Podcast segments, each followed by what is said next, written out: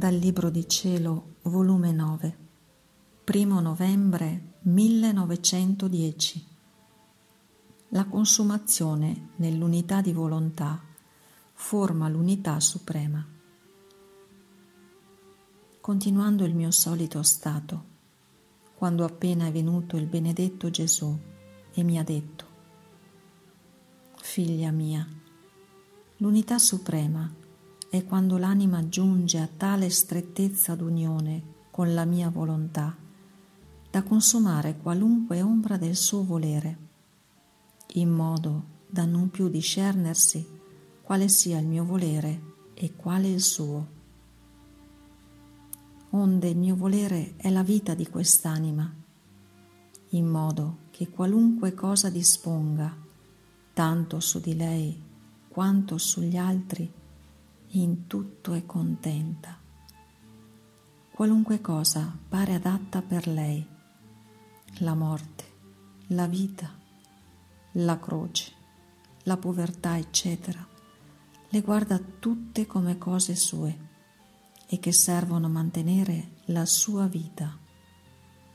Giunge a tanto che anche i castighi non più la spaventano, ma in tutto è contenta del voler divino tanto che le pare che se io lo voglio, essa lo vuole, e se essa lo vuole, il Signore lo fa.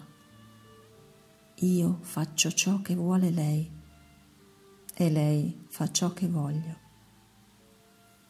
È questo l'ultimo alito della consumazione della tua volontà nella mia, che tante volte ti ho chiesto, e che l'ubbidienza e la carità verso il prossimo non te l'hanno permesso.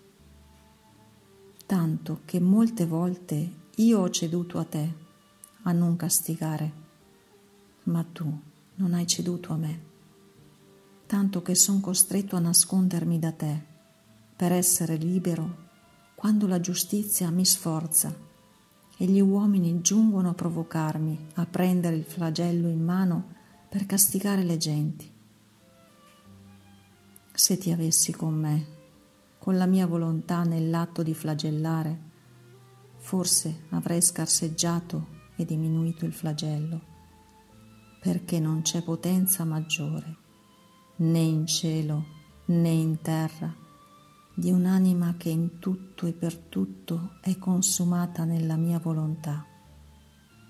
Questa giunge a debilitarmi e mi disarma come le piace.